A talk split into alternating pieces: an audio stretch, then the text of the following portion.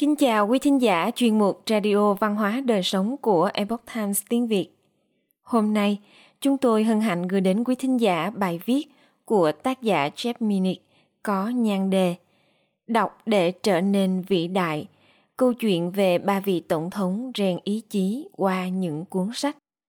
Mời quý vị cùng lắng nghe. Trong bếp nhà tôi có một cốc cà phê mà các em sinh viên tặng tôi. Trên chiếc cốc có khắc những dòng chữ của cựu tổng thống Thomas Jefferson viết cho John Adams. Tôi không thể sống mà không có sách. Cũng giống như Jefferson, nhiều vị tổng thống của chúng ta là những người yêu thích văn học và đọc sách. Chẳng hạn, ông Abraham Lincoln phần lớn là tự học và có sự hiểu biết rất rõ về kinh thánh. Những bài diễn văn của ông truyền tải âm điệu của vua James Bible.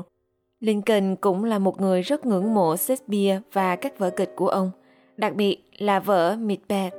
Ngược lại, Tổng thống thứ 18 của Hoa Kỳ, Ulysses S. Grant, đã sao lãng việc học tập của mình khi chỉ đọc các cuốn tiểu thuyết trong thư viện học viện.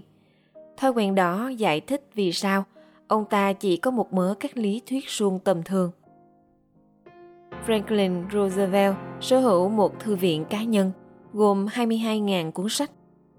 Ông đọc rất nhiều về lịch sử chính trị và quân sự và đặc biệt ông rất quan tâm đến thơ của Rosa Kaplan.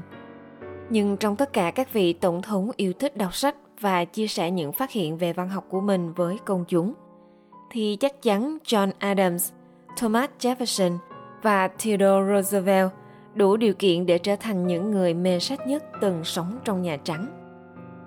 Đọc sách để đối thoại với tác giả Mặc dù John Adams không thích đọc sách trong những năm còn trẻ, nhưng tình yêu trọn đời của ông với sách lại trở nên cháy bỏng tại Đại học Harvard, nơi ông đắm mình trong những tác phẩm kinh điển của thế giới cổ đại. Ông đọc cả tiếng Hy Lạp và tiếng Latin và sau đó là những cuốn sách về luật. Adams tự do đọc cuốn Oration của Cicero để giải tỏa sự lo lắng của mình trong quá trình chuẩn bị vụ kiện đầu tiên với tư cách là một luật sư. Dù cuối cùng ông đã thua trong phòng xử án và cảm thấy vô cùng bẻ mặt trước thất bại của mình. Theo ghi nhận của nhà viết tiểu sử David McCullough, Adams đã mô tả việc đọc to này như thể ông đang ở trong một phòng tập thể dục. Ông nói, Việc ấy giúp lá phổi của tôi được rèn luyện, làm tinh thần tôi tăng cao, khiến các lỗ chân lông của tôi mở ra, đẩy mạnh sự lưu thông chất trong cơ thể. Điều đó đã đóng góp rất nhiều để tôi có sức khỏe tốt. McCullough nói rằng Adams thích thêm các chú thích của bản thân lên mép các sách. Đó là một phần của niềm vui khi anh ấy đọc sách, như kiểu tự độc thoại với bản thân mình. Khi Adams kiếm được cuốn Grand Revolution của tác giả Mary Wollstonecraft.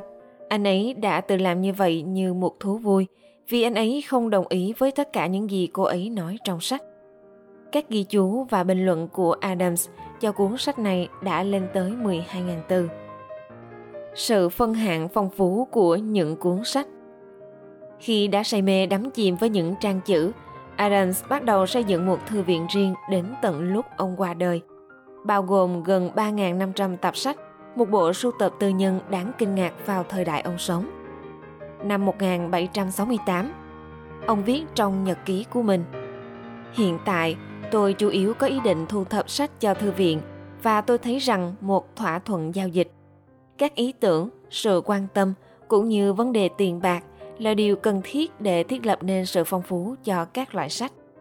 Ngày nay, một phần của bộ sưu tập đó được lưu trữ trong thư viện cộng đồng tại Boston, trong khi phần còn lại được đặt tại nơi căn nhà Adams từng sống ở Quincy, bang Massachusetts. Nhiều sách, ít tiền. Tôi ghen tị với ông vì niềm vinh dự vĩnh hằng ấy. Adams đã viết cho Thomas Jefferson khi chiến tranh năm 1812 kết thúc. Vinh dự mà Adams đề cập đến là việc mua bán thư viện của Jefferson – gồm 6.487 quyển sách, được mang từ Monticello trên 10 toa xe để thay thế cho các quyển của Thư viện Quốc hội bị người Anh đốt cháy. trong thời gian chiếm đóng Washington. Đối với thư viện của mình, ông Jefferson đã nhận được một số tiền mặt trị giá 23.950 đô la, giúp giảm một nửa số nợ của ông. Dĩ nhiên, một số tiền ông nhận được từ quốc hội đã dành cho việc mua thêm sách. Vì cuộc giao dịch này mà nhà viết tiểu sử Duma Melon đã viết rằng Jefferson có thể được gọi là cha đẻ của Thư viện Hoa Kỳ. Một thiên tài trong thư viện của chính mình Vào tháng 4 năm 1962, tại buổi tiếp tân vinh danh những người đoạt giải Nobel, John F. Kennedy đã nói với các vị khách đang tụ họp rằng Tôi nghĩ rằng đây là bộ sưu tập tài năng phi thường nhất về kiến thức của con người được tập hợp chung lại tại Nhà Trắng. Lời khen này ngụ ý muốn nói rằng vốn hiểu biết của Thomas Jefferson rất đáng kinh ngạc. Jefferson biết một số ngôn ngữ như John Adams, bao gồm tiếng Latin và tiếng Hy Lạp. Ông đã thu thập và đọc các công trình toán học và khoa học, chuyên luận chính trị, sách về kiến trúc và thực vật học và đặc biệt là trước khi trở thành tổng thống, ông đọc rất nhiều tiểu thuyết và thơ. Ngay cả khi ở độ tuổi 75, ông đã viết cho John Adams để nói về những cuốn sách của mình rằng ông có cảm giác khao khát đọc sách và nghĩ về những người bạn đồng hành bằng giấy của mình như một ngọn đèn để thắp sáng con đường qua thời kỳ hoang vu thê lương trước khi giới hạn của ông đến. Thư viện của ông vào những năm cuối đời có những cuốn sách từ thời cổ đại. Ông quan tâm rất ít đến các nhà triết học như Plato và Aristotle, nhưng ông đọc nhiều tác phẩm của các nhà đạo đức học Hy Lạp và La Mã. Những người này từ lâu đã trở nên rất quen thuộc trong lịch sử của thế giới cổ đại. Họ đã tạo ảnh hưởng đến những người cha lập quốc của Mỹ, chẳng hạn như cảnh báo khi họ làm gì đó nguy hiểm – gây ảnh hưởng đến cả chế độ dân chủ và chuyên chính. Jefferson vẫn là một học sinh đầy khát khao trong suốt cuộc đời. Trong một bài tiểu luận chưa được xuất bản trong đời mình, tư tưởng về sự tiến bộ của người Anh được viết bởi Jefferson. Malone nói với chúng tôi, từng đoạn trích dẫn thường dài từ Bowen, Popper, Sandstone, Gray, Collins Swift, Young, Cunningham Anderson và Hopkins cũng như từ Homer, Theocritus và Horace. Với sự hỗn loạn của cách mạng Mỹ, đời sống chính trị và các dự án của ông như xây dựng Monticello và thành lập Đại học Virginia, số lượng các nhà văn được Thomas Jefferson đọc và nhớ là thật sự đáng kinh ngạc.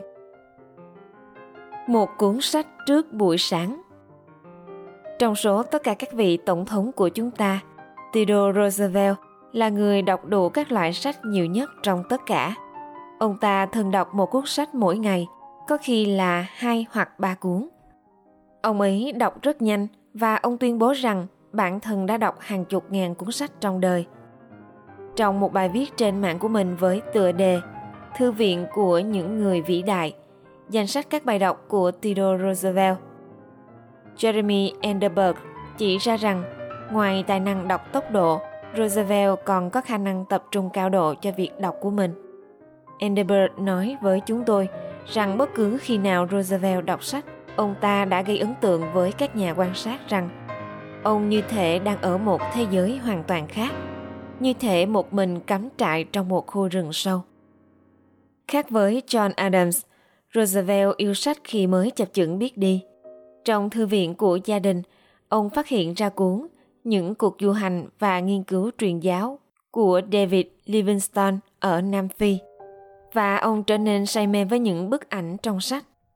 Và nhà viết tiểu sử Esmond Morse đã viết Liên tục nhiều tuần liền, TD, biệt danh thời thơ ấu của Roosevelt, đã kéo những quyển sách lớn ngang ông ấy đi xung quanh thư viện và cầu xin những người lớn tuổi kể những câu chuyện ăn khớp với những bức tranh trong sách.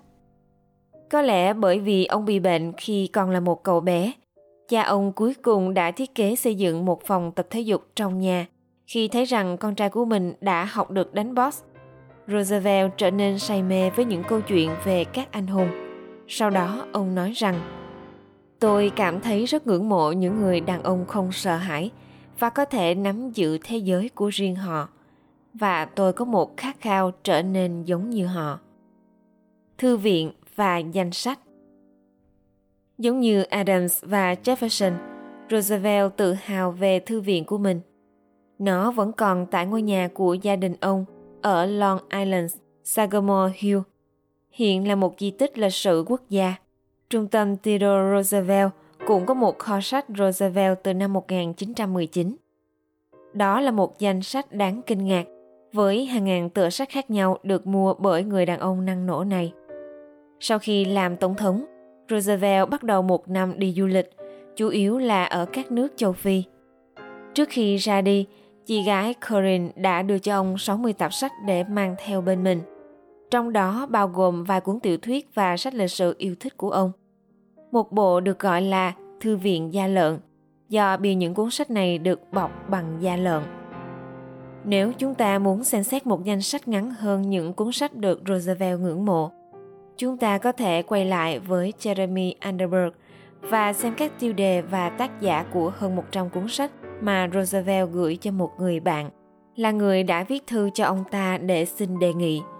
Chúng gồm không chỉ những tác phẩm kinh điển như vở kịch của Euripides hay những tư liệu sơ ký của Polybius, mà cả tiểu thuyết của Sir Walter Scott, cuốn Tom Sawyer của Mark Twain và các nhà thơ như John Keats, Edgar Allan Poe và một số tác giả ít được nhớ đến ngày nay.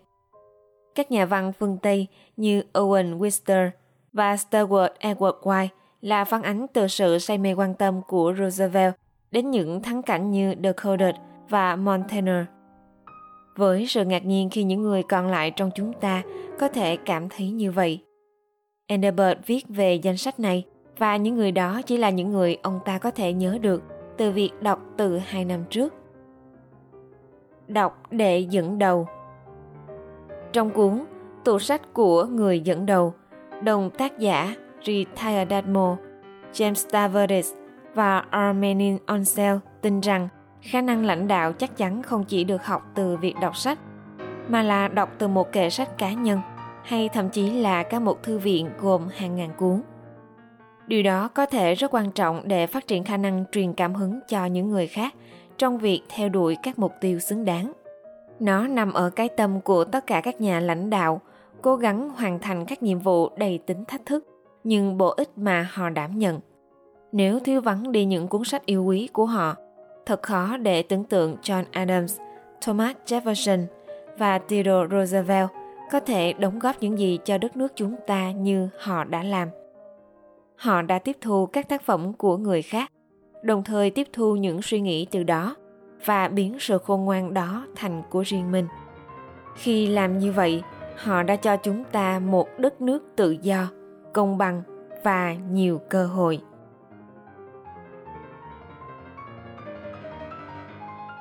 Quý thính giả thân mến, chuyên mục Radio Văn hóa Đời Sống của Epoch Times tiếng Việt đến đây là hết. Để đọc các bài viết khác của chúng tôi, quý vị có thể truy cập vào trang web epochtimesviet.com. Cảm ơn quý vị đã lắng nghe, quan tâm và đăng ký kênh. Chào tạm biệt và hẹn gặp lại quý vị trong chương trình lần sau. Kính chúc mọi điều bình an và tốt lành đến quý vị cùng người thân.